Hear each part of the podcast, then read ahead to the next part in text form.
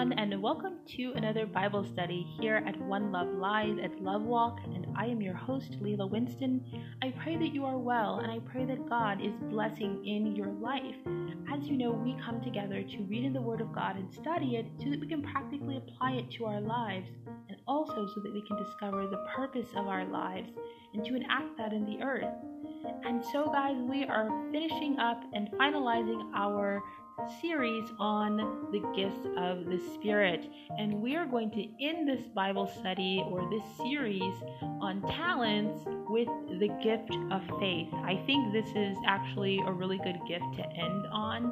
Um, and I know that there are some people who say that there are other gifts like the gift of uh, singleness or something like that or celibacy. I'm not so sure those are gifts so much as sort of like, you know, the gift of eternal life or something like that. That's what he means. I don't think those are gifts of the Spirit. But um, we're going to look at the gifts that Paul has outlined, and we're looking at the final one, which is the gift of faith. And so I want you to grab your Bible. Um, I think that this is a great um, study because you know, faith is one of those things that we all feel like we have to have. It's one of those things that, um, you know, I don't know, that everyone feels that they have, right? We all feel like we have a measure of faith. And so, what we're going to do is read our anchor text. Our anchor text today is going to be 1 Corinthians chapter 12, verse 4 to 6. Okay? And I want to point this out because of the fact that everyone feels that they have a measure of faith, and it's true, everyone does. But I want to point this out in our anchor text. So it's 1 Corinthians chapter 12 verse 4 and 6. It says, "Now there are diversities of gifts, but the same Spirit, and there are differences of administration, but the same Lord." And there are diversities of operations, but it is the same God which works all in all. That's 1 Corinthians chapter 12, verse 4 and 6. And I think that's very important because um, the thing about the gift of faith is that it's probably one of the most invisible gifts in the body of Christ for the fact that everyone feels they have a measure of faith. And so it's kind of invisible, right? Because most of us think we already have it. And so that might confuse someone who has a gift of faith, or we may not see that that person has a gift of faith because of it. The great conversation on faith in the body of Christ inadvertently obscures this real and very dynamic gift. Because we do talk about faith, it's very critical and uh, important to our walk as believers, but I think sometimes this conversation sort of um, like it obscures or it makes it hard for us to see the man or the individual who actually has a gift of faith, not just faith. They have a gift, a special spiritual gift of faith. And so everyone assumes that every believer must have faith and they must increase their faith and put their faith in God, and this is true. However, the gift of faith distinguishes itself from the regular faith of most believers because it provides a level of consistency and a proliferation of faith that enables many works. I think this is really key because you know, I believe sometimes there are people I'm like, I think that person has the gift of faith because they, they're doing a lot of stuff. And, you know, I think, and, and we'll go on, we'll look at some other scriptures because I want you to be able to see this. And I think sometimes because we do not disaggregate um, this gifting in the body of Christ, that it becomes an issue. And someone who has a gift of, say, miracles will be telling people how much they need to grow their faith to get consistent result, results like they do. When in actuality, it's like, no, you actually have the gift of miracles, my friend. um, and many of us listening may feel inadequate, you know, or if maybe we feel like we're doing something wrong because because we don't get the results of someone who's actually gifted in a particular area like miracles or even evangelism. I mean, I think it's really important and key to know your gifts and to even know that these gifts exist so you're not thinking, yeah, you know what? I have talked to like 50 people and not one of them has received Christ. And look, there is this person over there and they talked to like five people and each and every one, you know, received Christ. Like, you know, if you're comparing yourself, you know, you might think, oh, well, I just need to increase my faith or there's something I need to do. And actually, what you're looking at is someone who has a gift in that area. And I think practical conversations really do need to be had about spiritual gifts and what they enable a believer to do that other believers just won't be able to do on a consistent basis as the one with the gift can. And I will say that early on, I learned that what seemed you know, impossible me was sometimes a breeze for someone with a particular gifting. So it's important to understand that, or you might think you're doing something wrong. And if I didn't have that gift, no matter how hard I tried, I would not be able to achieve results at the same level as the gifted person. So this is where being a body is so vital. We are to support each other with these gifts, and we're not to feel envy for those who do. And there are some people who are always believing God for something, and they typically get it, right? Now, if I was immature, I might think, why doesn't God answer my prayers like that? Or I could realize that this person has a gift of faith and go seek their help to believe God on my behalf. So I think knowing that there is a gift out there like that is really important and helping us to understand what that gift means, how it operates, and that, you know what, this, it's just that person. They just have a gifting. It's not that you're doing anything wrong. And so faith people are usually very optimistic, um, but they're also practical. They tend to have an effortless connection with God in some ways. That is not to say that they don't have personal sins or struggles or even vices, but it is to say that they generally understand God in a way that enables their faith. They tend to trust God for amazing things and have an insight into God's nature about wanting to provide that.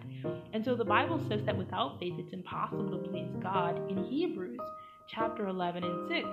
And this is true, and these people are generally good at pleasing, not just God sometimes, but God in particular. The spiritual gift gives them this inclination, and they tend to be involved in some pretty big deal kind of activities that tend to wow people. And so, if you're a believer and you're looking at another believer who has this gift, it may seem that they're living a super extraordinary life, but that's a gift, right? You know, sometimes these people do seem to live a charmed life, and they do so to some degree because they have great faith. The Bible says that you have not because you ask not in James chapter 4 verse 2. And so, well, these people tend to ask a lot, and because of their faith, they get a lot too. Let's look at James 4 and 2. It says, You lust and have not, you kill and desire to have and cannot obtain, you fight in war, yet you have not, because you ask not. Perhaps that is the major component about faith people who have this gift is that they tend to take God at his word and they ask God for things. This isn't to say that the average believer is not asking. I'm not saying that. It's just that these people have the faith to back it up. And let's face it, faith can be a struggle at times to believe that God can or will do certain things. And it's how many people deny certain aspects of the faith because they don't see it. When the Bible has never been about what we see, but what we believe. And what is written in His Word, that is what it's about. And even if you're not someone with this gift, it's worth asking yourself do I believe that God can do this, or will do this, or wants to do this, and especially for me? These are important questions because this is often where doubt lies that hinder our ability to receive from God through trust in Him. It's not always about the things that we're asking Him for. Sometimes it's about do we trust enough in Him, in His goodness, in His regard for us. This is where I believe people with certain gifts can have. Uh, can help other believers to grow in certain areas. So, if someone has a particular gift, they can help you grow in an area. I think maybe someone who has a gift of faith could help you strengthen your faith exponentially. See, the way that we share our gifts are not only um, in how we perform them, but how we understand them and our particular administration and the function, and how we share that with other people in words and messages. You should not be quick to discount the insight a man with a gift of even apostleship can bring to a man who has the gift of interpretation of languages, or the interpret, as we call it, you know, interpretation of tongues. Everyone has a specific understanding, or they begin to grow a specific understanding of their gift, and that can help us. And like all gifts of the Spirit, we must learn how our particular gift works and with our particular purpose. So you may have the gift of faith, which operates differently from your best friend who possesses the exact same gift. So we have to be mindful to learn the particulars of our gift. It's why this series acts as a gentle guide and not a rule book, because the gift may work in various ways in different people. Let's look at what 1 Corinthians 12 4 and 6 says one more time. And there are diversities of gifts, but the same Spirit. And there are differences of administrations, but the same Lord. And there are diversities of operations, but it is the same God, which works all in all. 1 Corinthians 12, verse 4 and 6. So if you're a faith person, you're a person with the gift of faith, you want to learn all you can about faith in the Bible, in addition to how your gift operates specifically in you. You know that faith comes by hearing, and hearing by the word, as it says in Romans chapter 10, verse 17 and 18. And it says, and I'll just point out Romans 17, uh, 10 17, it says, So then faith comes by hearing, and hearing by the word of God. So be sure you read your Bible and study it well, particularly the book of Hebrews as well as the book of James. Meditation can greatly help people who have the gift of faith because Belief is hidden in the mind and in the heart, and it is getting our soul to agree with our spirit, which agrees with the Holy Spirit. Faith people can be greatly boosted by listening to Bible teachers who teach the pure Word of God. Because as you begin to understand how God works in His economy, you will start to see new areas where you can believe and trust Him. And then a final point if you're a faith person, and I hate to say this, I really do, but you might experience just a little envy from others. Sometimes even other immature believers. People will see your leaps and bounds in faith and not understand why you don't have, not understand why they don't have similar results. See, you have a spiritual gift, so an extra supernatural capacity is added to your faith. Not everyone will understand this, and you may offer insight for those who wish to grow. But that's truly about all you can do for people who actually want to grow. And pray for those who feel a sense of inadequacy about your gift, and then just keep moving forward. You even may seem more courageous than other believers simply because you have the faith to execute or move forward on something that others struggle to believe enough to even begin. See, faith people are doers, so just be mindful of that. People with this gift of faith have a great capacity in the kingdom of heaven, and they accomplish many great feats and even receive healing because of such great faith. Jesus often marveled at the faith of some who came to ask him for help. Well, you have that kind of faith if you have this gift, that kind of faith that makes Jesus Christ marvel. And like all gifts or talents, the Master wants you to make more of it. So, just like the kingdom of heaven expands, He wants you to multiply your faith. And what does that mean? It means you're going to have to believe Him for greater and greater things. Now, we know, and I want to point this out faith without works is dead, according to James chapter 2 and 14. So, this means if you are a person that has the gift of faith, and generally people who have it, these people tend to be doers. So, as the gift multiplies, you will have more to do and more responsibility. So, just keep that in mind. And while this is a big gift, it's also one that humbles you. Don't let people talk you out of acting and moving forward on your faith. People who don't have the faith to believe simply don't have it.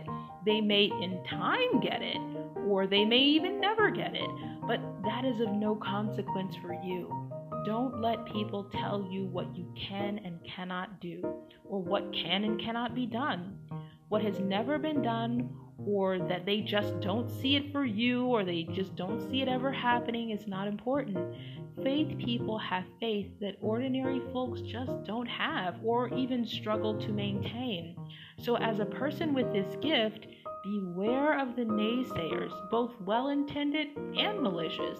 You see, with faith, sometimes you have to put other people out of the room as Jesus did when he was healing the little girl. He put them out because of their unbelief, or their hysteria, or their emotion. If you have this gift, I want to make a little warning here, and I want to tell you beware of your own emotions and the emotions of others. This is often how this gift is quenched. Feelings can be helpful guides in some instances, but in others, they are mad jokers barreling down the wrong side of the road in a semi truck. So you really can't put all of your eggs in your feelings, right? In the basket of your feelings. Your feelings must be handled. Remember, it's always faith over feelings and not the other way around. As a faith person, you need to be sensitive to the Spirit because faith draws out of the unseen realm. Remember that? It says in Hebrews chapter 11 and 1 Now faith is the substance of things hoped for, the evidence of things not seen. So, faith people and people with the gift of faith, they have a lot of substance because of their large faith of things that they hope for.